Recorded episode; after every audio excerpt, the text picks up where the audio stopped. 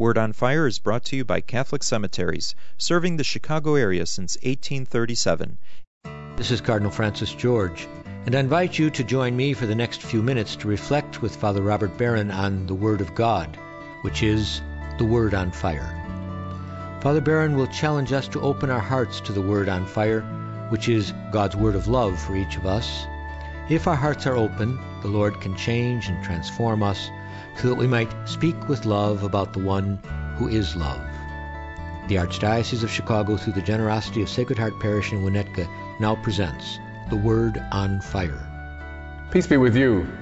Friends, I want to speak to you today about something I think I've never spoken to you about before, and that is celibacy. This peculiar form of life adopted by priests and religious in the church. It's under attack, you know, right now. Some are blaming the sex abuse scandal on celibacy. If I had another hour, I'd go into all the reasons why I think that's a crazy point of view. What I want to talk about today, though, is why celibacy is a gift for the church. That's the first point. Celibacy is not simply something for priests and religious, it's for the church. It exists for everybody, all the baptized. Also, I think our gospel for this Sunday, in a very interesting way, sheds light on the nature of celibacy. There's a very bad argument for celibacy, which has raised its head here and there in church history. Even today, some people defend it on these grounds. It goes something like this Sexuality, married life, is at a lower level of perfection. Priests and religious are called to the highest level. They are spiritual athletes. Therefore, priests and nuns should not be married. It's a silly argument, but more than that, it's a dangerous argument. Because it's repugnant to Catholic metaphysics. What do I mean? I mean the Catholic view of the nature of reality. In the beginning, God created the heavens and the earth. God saw what He made, He found it good. He saw the totality of what He made, and He found it very good. The doctrine of creation means that whatever exists is good, perfect, integral. A reflection of God speaks of God and points to God. Which is why Catholics don't fall at their best into the trap of dualism or Gnosticism or Manichaeism. We don't say the spiritual realm is good and the physical realm is evil. We don't divide the world up into good and evil. No, no. All of it comes from the hand of God and therefore is good. This very much includes the body, sexuality, the pleasures of the body. Nothing wrong with any of that. All of it good and reflective of the goodness of God. You know, my hero, Thomas Aquinas, stated this with his customary laconicism.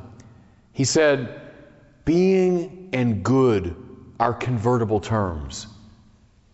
A fancy way of saying, whatever is, is good. So we can't try to justify celibacy on the grounds that somehow sexuality, the body, the pleasures of the body are less than spiritual, less than good. But you know, Christians, there's more to the doctrine of creation than simply the affirmation of the world's goodness. There's also this fact. Precisely because the world is created, the world is not God. Precisely because the world is created, nothing in the world is God. It all reflects God, yes. All speaks of God, of course. But none of it is God. That means I should never make anything in this world the ultimate value of my life. This affirmation, too, runs right through the Bible. When the prophet Isaiah, speaking in the words of God, says, As high as the heavens are above the earth, so high are my thoughts above your thoughts, and my ways above your ways, says the Lord. The transcendence of God, the otherness of God is affirmed by all the major figures in the Bible. There is, therefore, this wonderful tension right at the heart of our doctrine of creation. Everything is good, but nothing is God. Let me say that again. Everything in the world is good, but nothing in the world is God. This bipolarity, this tension runs right through the whole of Catholic life. Where can you see it? Well, the church holds up the arts, it holds up music, it holds up the beautiful, it extols nature. You can see it in the glories of the liturgy. You can see it in the ceremonials around the Pope, the church's affirmation of the world. And you can see it in the way the church honors the austerity of Francis of Assisi, the rude simplicity of Mother Teresa. Yes to the world and no to the world, both at the same time. Now, why am I discussing all this in connection with celibacy? Because this truth applies to marriage and the body and sexuality. We're not dualists. All that is good. And none of that is God. All of it reflects God, none of it is ultimate. Which is why the Bible and why the great tradition over and over again insists upon the spiritual value of detachment. I know I've spoken about it before detachment. Never making anything less than God into God.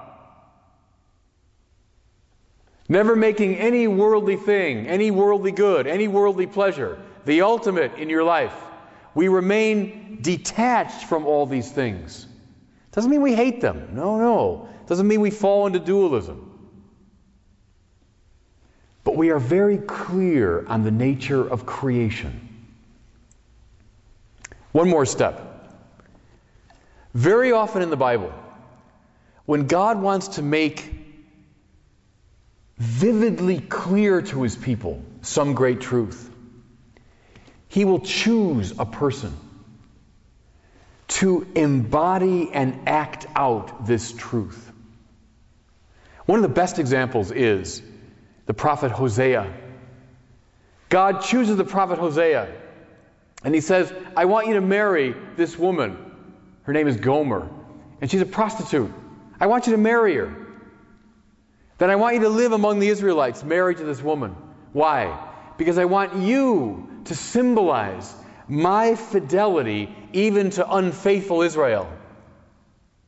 So Hosea does it. He lives among the people, married now to this prostitute, as a living sign of this truth. So, celibacy.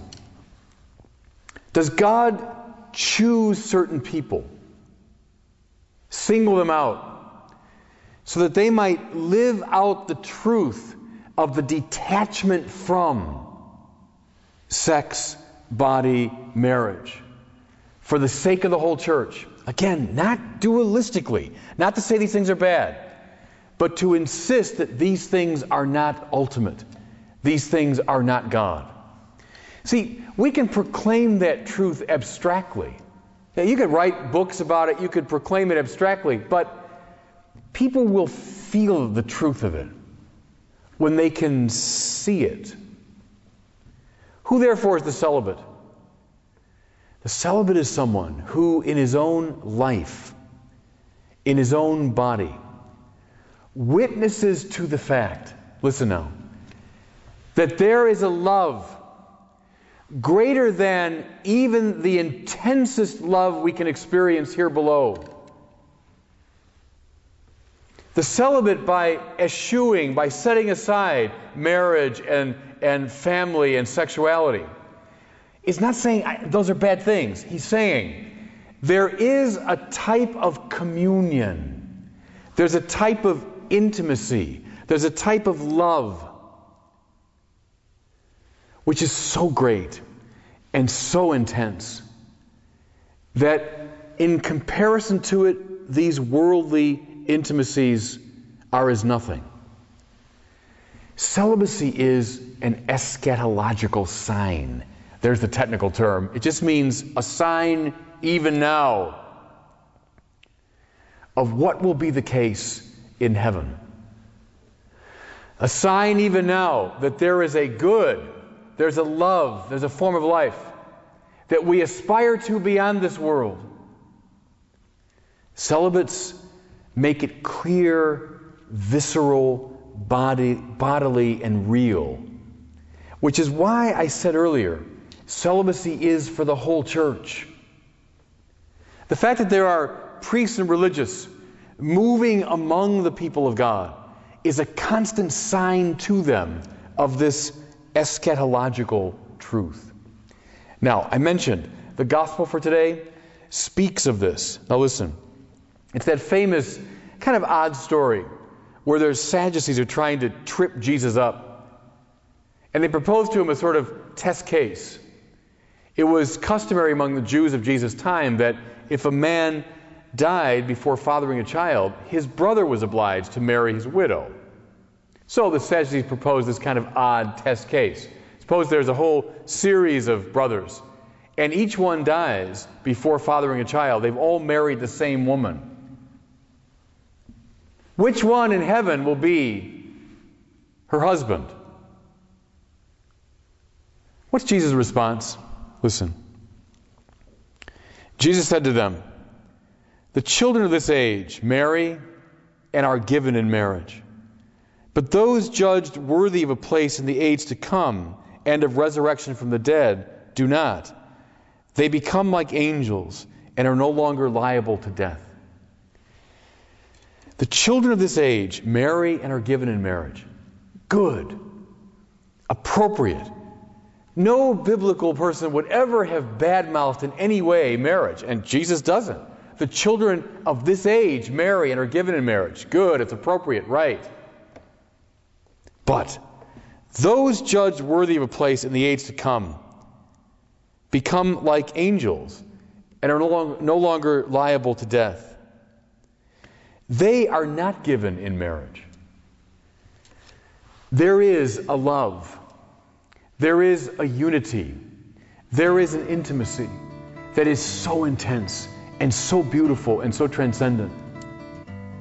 And that's the unity of heaven. That's the life of heaven. Who are celibates? People even now.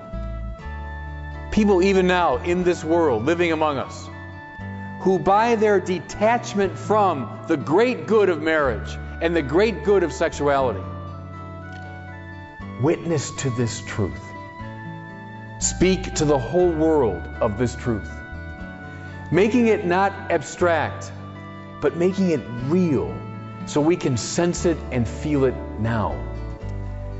And Christians, this is why celibacy is, as I said, a gift to the church why we should honor celibates.